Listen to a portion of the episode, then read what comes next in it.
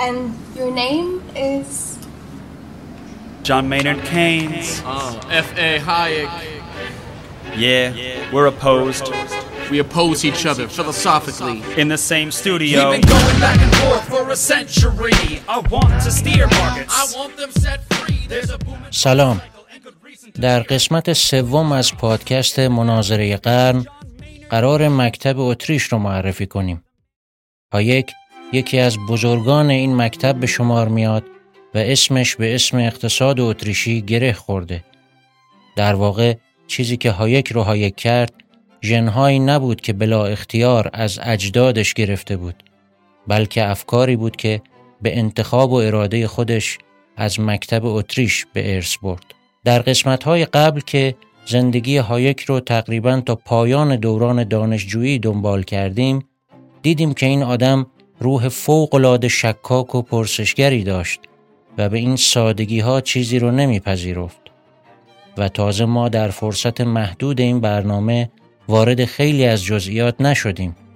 مثلا اینکه هایک سر کلاس های روانشناسی دیدگاه های پذیرفته شده ارنست ماخ رو کنار گذاشت و حرف خودش رو زد. یا اینکه روانکاوی و مارکسیزم رو که محبوب ترین آموزه های اون دوره بودن قبول نکرد و گفت این حرف ها علمی نیستن. زیر بار ایده های جذاب پوزیتیویزم منطقی هم نرفت. در اقتصاد هم قبل از آشنایی با وایزر سر کلاس اتمار اشپان ملیگرا می‌رفت ولی اونقدر استاد رو سوال پیچ کرد که یه روز طاقت اشپان تاق شد و بهش گفت دیگه سر کلاس من نیا تو خیلی سوال می‌پرسی و با سوالهات ذهن دانشجوهای جوانتر رو منحرف می‌کنی. با این اوصاف آدم از خودش می‌پرسه مگه مکتب اتریش چی داشت که ذهن نقاد کسی مثل هایک رو مجذوب خودش کرد؟ برای معرفی مکتب اتریش باید دو تا واقعه دیگر رو در تاریخ اندیشه اقتصادی توضیح بدیم. یعنی انقلاب مارژینالیستی و جدال روش ها و برای توضیح این وقایع باید چند گام دیگه در تاریخ عقب بریم و مقدمه بچینیم امیدوارم این برنامه حوصلتون رو سر نبره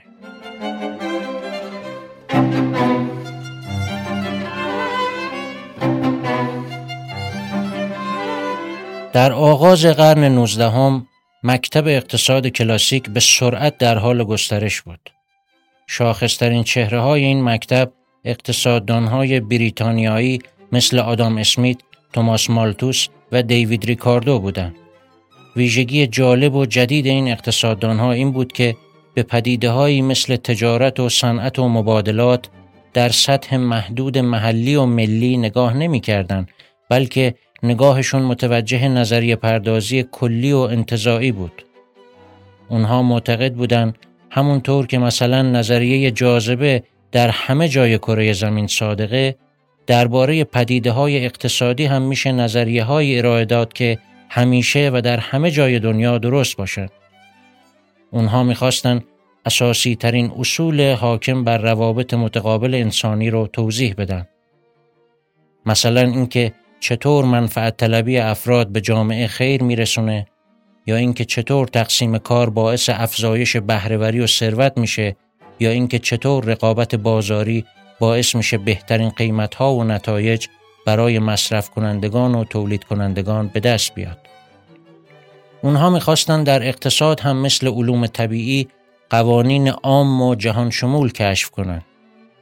اقتصادانهای کلاسیک گاه و بیگاه از ریاضیات هم استفاده می‌کردن تا شکل عام و علمی قضیه هاشون رو نشون بدن. نقطه اوج این روی کرد دیوید ریکاردو بود که مطالبی مثل اصل مزیت نسبی و نقش اقتصادی اجاره و دستمزد رو با مدل سازی دقیق نظری توضیح داد.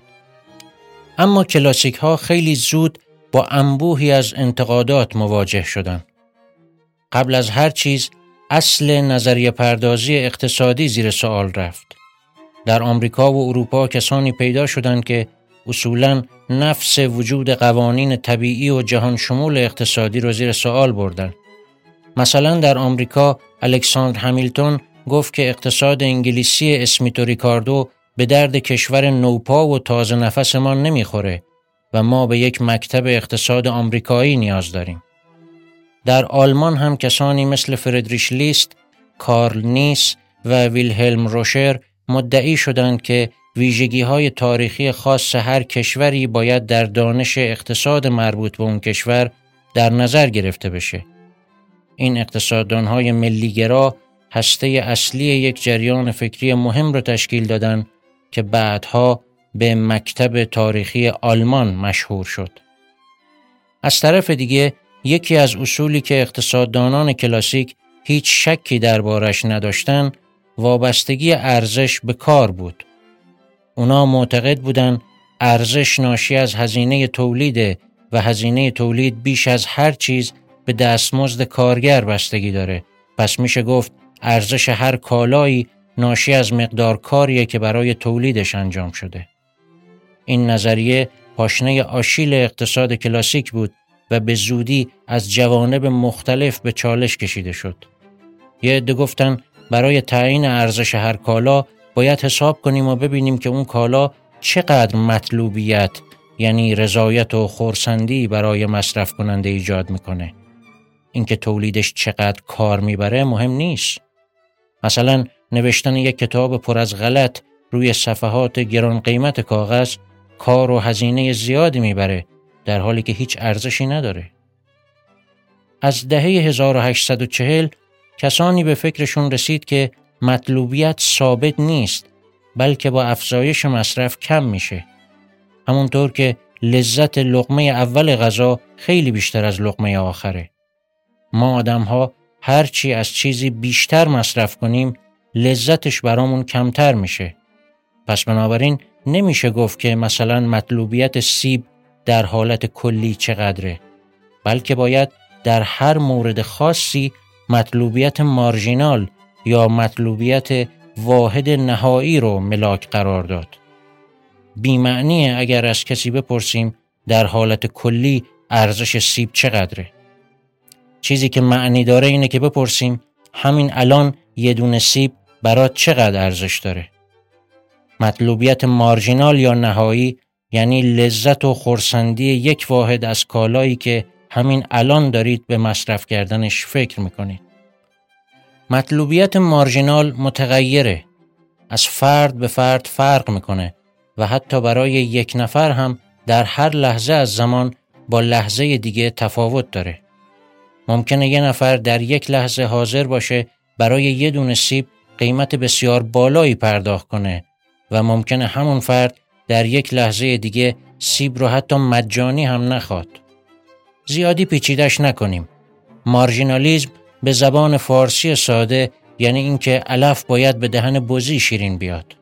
در هر لحظه فرد مصرف کننده است که تعیین می‌کنه ارزش هر واحد از هر کالایی چقدره و غیر از این هیچ معیار معتبر دیگه‌ای برای تعیین ارزش وجود نداره. این انتقادات و اشکالات به نظریه ارزش کار کلاسیک بیشتر و بیشتر شد تا اینکه در اوایل دهه 1870 علم اقتصاد رو به یک پیچ تند رسوند. در جریان تحول فکری بزرگی که به انقلاب مارژینالیزم معروف شد، اقتصاددانها تحلیل سمت تولید کننده رو کنار گذاشتن و تصمیم گرفتن از این به بعد از سمت مصرف کننده به اقتصاد نگاه کنند. نظریه ارزش کار کلاسیک به عنوان یک نظریه غلط و نارسا به بایگانی تاریخ پیوست و این اعتقاد رایج شد که ارزش داشتن کالا فقط به خاطر اینه که می‌تونه یکی از نیازهای مصرف کننده رو ارضا کنه. بنابراین ارزش کالا در بازار تعیین میشه یعنی جایی که مصرف کننده ها برای رسیدن به کالاهای کمیاب رقابت می‌کنن و قیمت پیشنهاد میدن و با فروشنده ها چانه می‌زنن. نمیشه بدون معامله بازاری از قبل تعیین کرد که یک کالا چقدر ارزش داره. جنبه جالب انقلاب مارژینالیزم این بود که در سه نقطه اروپا سه اقتصاددان که از کار هم اطلاع نداشتن تقریبا همزمان سه کتاب منتشر کردند. هر سه نویسنده نظریه ارزش کار کلاسیک رو کنار گذاشته بودند و سعی کرده بودند اقتصاد رو بر اساس مطلوبیت مارژینال مصرف کننده توضیح بدن. این سه نفر عبارت بودند از ویلیام استانلی جونز انگلیسی، لئون والراس فرانسوی و کارل منگر اتریشی و ما همه این مقدمات رو گفتیم تا به کارل منگر و جایگاه مهمش در تاریخ اندیشه اقتصادی برسیم. منگر هم یکی از سه چهره شاخص انقلاب مارژینالیستی بود و هم بنیانگذار مکتب اتریش. اما کارل منگر کی بود و از کجا اومد؟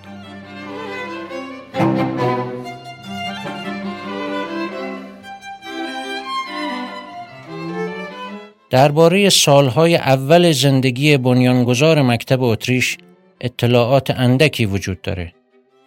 اون در سال 1840 در شهر نویساچ به دنیا آمد که امروز جزء خاک لهستانه. خانوادش از طبقه متوسط بودن.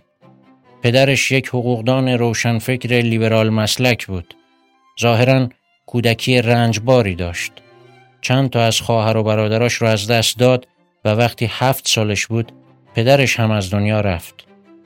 کارل منگر در شهرهای کراکوف، وین و پراگ تحصیل کرد و در سال 1862 در رشته حقوق فارغ و تحصیل شد. در دوران دانشجویی و بعد از اون از طریق روزنامه‌نگاری امرار معاش می‌کرد. اما در سال 1866 با اینکه روزنامه‌نگار موفق و شناخته شده ای بود، یک باره کار مطبوعاتی رو کنار گذاشت و مشغول فیشبرداری و تحقیق برای کتابی شد که امروزه به عنوان یکی از سه ستون انقلاب مارژینالیزم و یکی از سنگ بناهای مکتب اتریش شناخته میشه. کتابی که عنوانش اصول علم اقتصاد بود. این کتاب که در سال 1871 منتشر شد قرار بود جلد اول از یک مجموعه سجلدی باشه که هیچ وقت تکمیل نشد. منگر یک سال بعد مجوز تدریس در دانشگاه وین رو دریافت کرد و به تدریج ارتقاء شغلی گرفت تا اینکه هشت سال بعد استاد تمام کرسی اقتصاد سیاسی شد.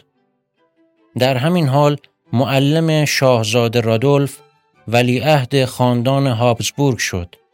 ولیعهد نگونبختی که در سال 1889 به طرز مشکوکی به همراه معشوقش خودکشی کرد و رؤیاهای کارل منگر رو برای پادشاه شدن یک شاهزاده لیبرال به باد داد. منگر در سال 1883 کتاب دیگه ای منتشر کرد با عنوان پژوهش‌هایی در باب روش علوم اجتماعی. جالبه بدونیم که تا این سال هنوز هیچ کس چیزی درباره مکتب اتریشی علم اقتصاد نشنیده بود.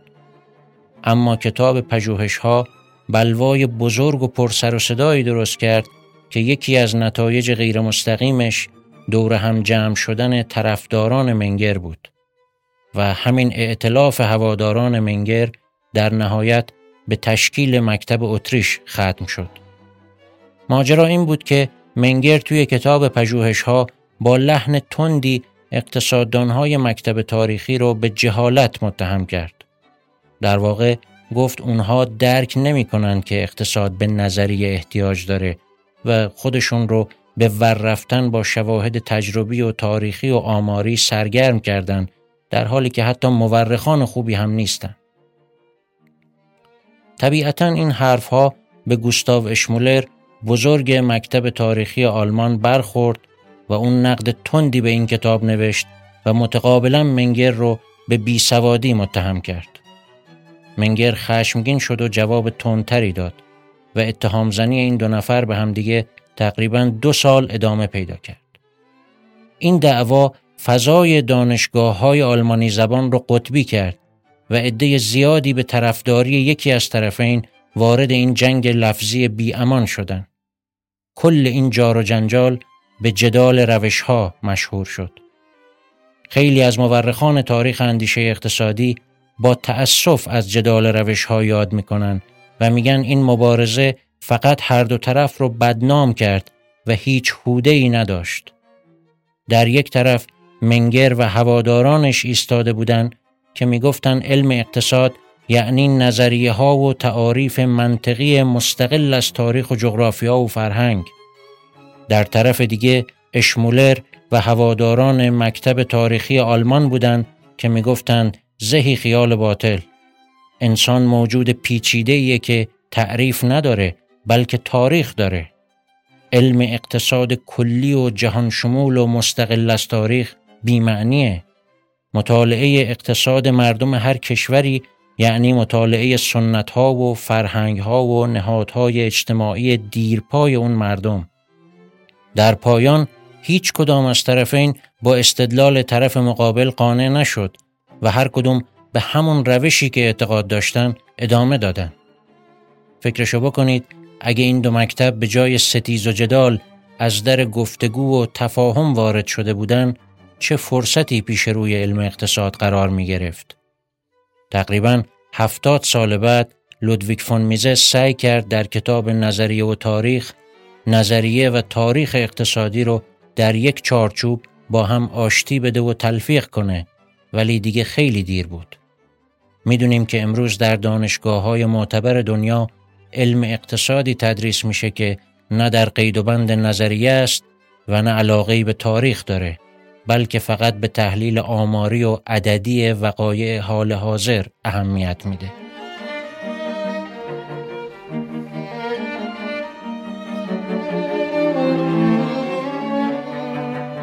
اما واقعیت اینه که جدال روش ها کاملا هم بیهوده نبود.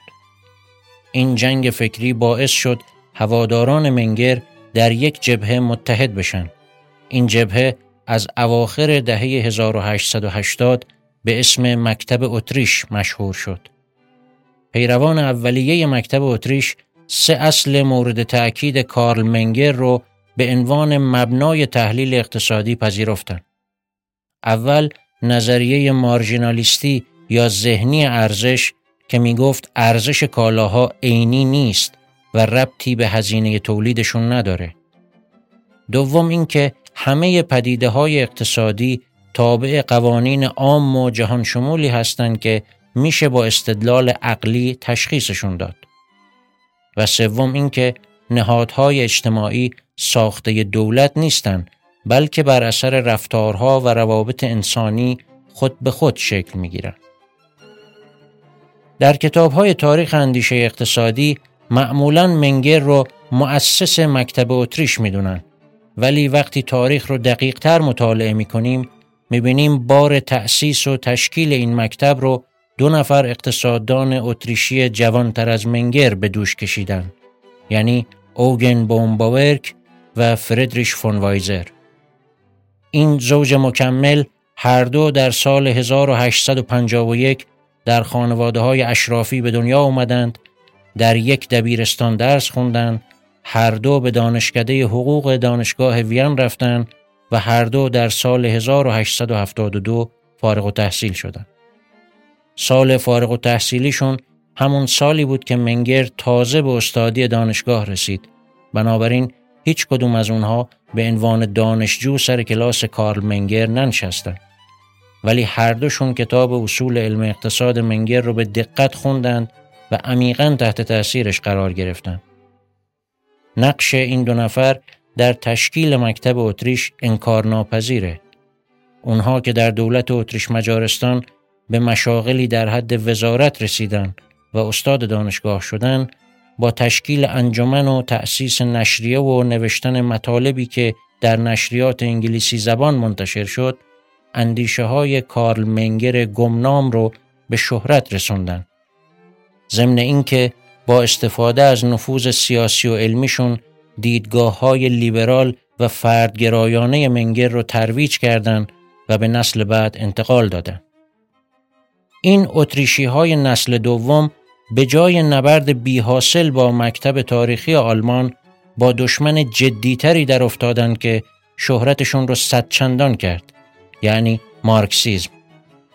نوشته های ضد مارکسیستی اعضای مکتب اتریش از جمله نقدی که بومباورک به جلد سوم سرمایه مارکس نوشت دست به دست چرخیدند و باعث شدند مکتب نوپای اتریش خیلی زود به عنوان سرسختترین دشمن فکری مارکسیزم معروف بشه.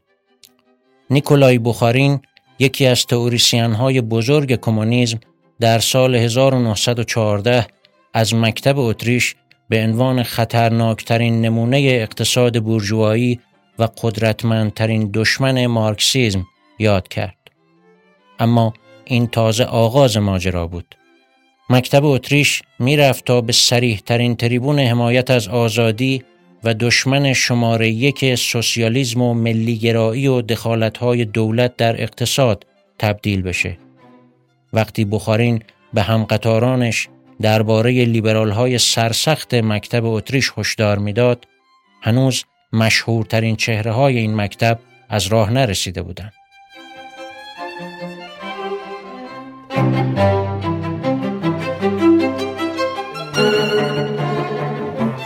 و اما در پایان چند کلمه هم راجع به بزرگترین استاد هایک یعنی لودویک فون میزس صحبت کنیم که از اقتصاددانهای نسل سوم مکتب اتریش بود.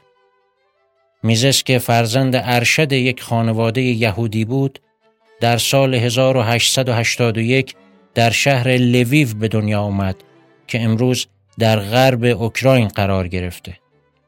در دانشگاه وین حقوق خوند و در سال 1902 با درجه دکترا فارغ و تحصیل شد. شرکت کردن در سمینارهای بومباورک باعث شد یواش یواش به مکتب اتریش علاقمند بشه. میزس در اتاق بازرگانی اتریش استخدام شد که البته مثل اتاقهای بازرگانی امروز یک تشکل سنفی خصوصی نبود بلکه یک اداره دولتی سیاستگزار بود. اون به زودی به یکی از مدیران ارشد اتاق تبدیل شد و به عنوان یک لیبرال بیتعارف و سریح اللهجه شهرت پیدا کرد. قبل از جنگ کتاب نظریه پول و اعتبار را منتشر کرد که به یکی از مهمترین کتابهای مکتب اتریش تبدیل شد. در این کتاب میزس برای اولین بار توضیح داد که علت چرخه های رونق و رکود اقدامات دولت برای افزایش حجم پول و اعتباره. میزس بیشتر دوران جنگ جهانی اول رو در جبهه گذروند و بعد از جنگ به شغلش در اتاق بازرگانی برگشت. در سال 1920 مقاله امکان ناپذیری محاسبات اقتصادی در جامعه سوسیالیستی اسم میزس رو به عنوان یک اقتصاددان لیبرال افراطی بر سر زبانها انداخت. این اولین بار بود که کسی ادعا می کرد در اقتصاد سوسیالیستی فاقد مالکیت خصوصی و بازار محاسبات اقلانی امکان پذیر نیست. در حالی که هنوز اتحاد جماهیر شوروی تشکیل نشده بود، میزس داشت پیشاپیش ناکارایی و سقوط چنین حکومتی رو پیش بینی می کرد. در اون روزگار کسانی که می‌تونستند این پیش بینی رو باور کنند انگوش شمار بودند. یکی از اونها جوانی بود که در یکی از ادارات تابع اتاق بازرگانی استخدام شد و از اون به بعد در کلاس ها و سمینارهای خصوصی میزس شرکت کرد. جوانی به نام فردریش فون هایک که قرار بود به بهترین شاگرد میزس و مشهورترین اقتصاددان مکتب اتریش تبدیل بشه. در قسمت های بعد داستان این استاد و شاگرد رو ادامه خواهیم داد.